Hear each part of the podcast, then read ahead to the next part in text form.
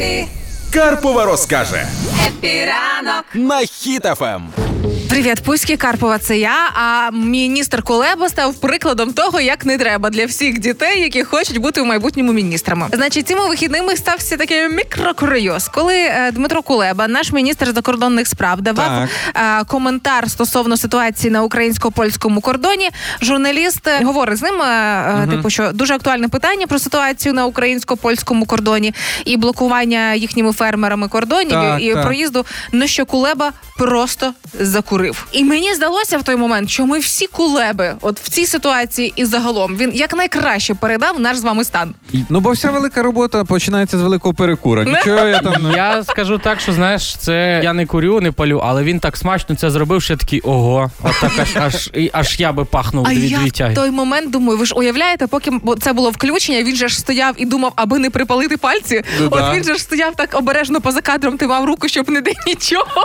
Але це ж це від роботи. таке. Він почав з тими орбанами всякими ну спілкуватись. Воно ж ну До добра не доведе. До добра не а доведе. вони дурного навчать. То тепер кулеба чи куреба? Треба зібратися. Але коли почали соцмережі стосовно цього жартувати, і з'явилися коментарі, типу: О Боже, кулеба курить терміново. Викликайте батьків в офіс президента і двійку в журнал. Я думаю, взагалі це треба. Вже ж ми говорили про реформу освіти. Тепер е, пан е, Кулеба навчався в, в університеті, але ж навряд чи там була така дисципліна, де ходили і казали, що треба палички брати, гілочки і сигарету, щоб руки не воняли. Ну як в ПТУ вчать, а там такого не вчать. А вам не здається, що Кулеба це таємний агент? Пам'ятаєте, на Росії загоралося від бичків, хтось курив і викидав. Так. Ну тепер ми бачимо, хто курить. Ти курить. думаєш, він настільки далеко може шпигнути той бичок, що він Здається, Ну. що Дмитро Кулеба це приклад того, як можуть впливати магнітні бурі на нас із вами. І е, то його покусав пес.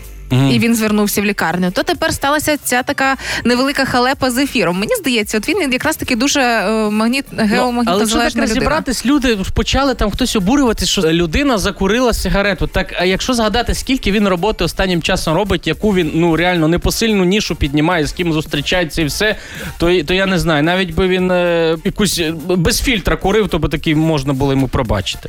Але мені здається, хлопці, що ось ця ця ситуація із Кулебою це якраз таки гарний приклад. Зовсім скоро назняти масу тіктоків, де Кулеба буде курити так, от під якусь гарячу спокусливу музику.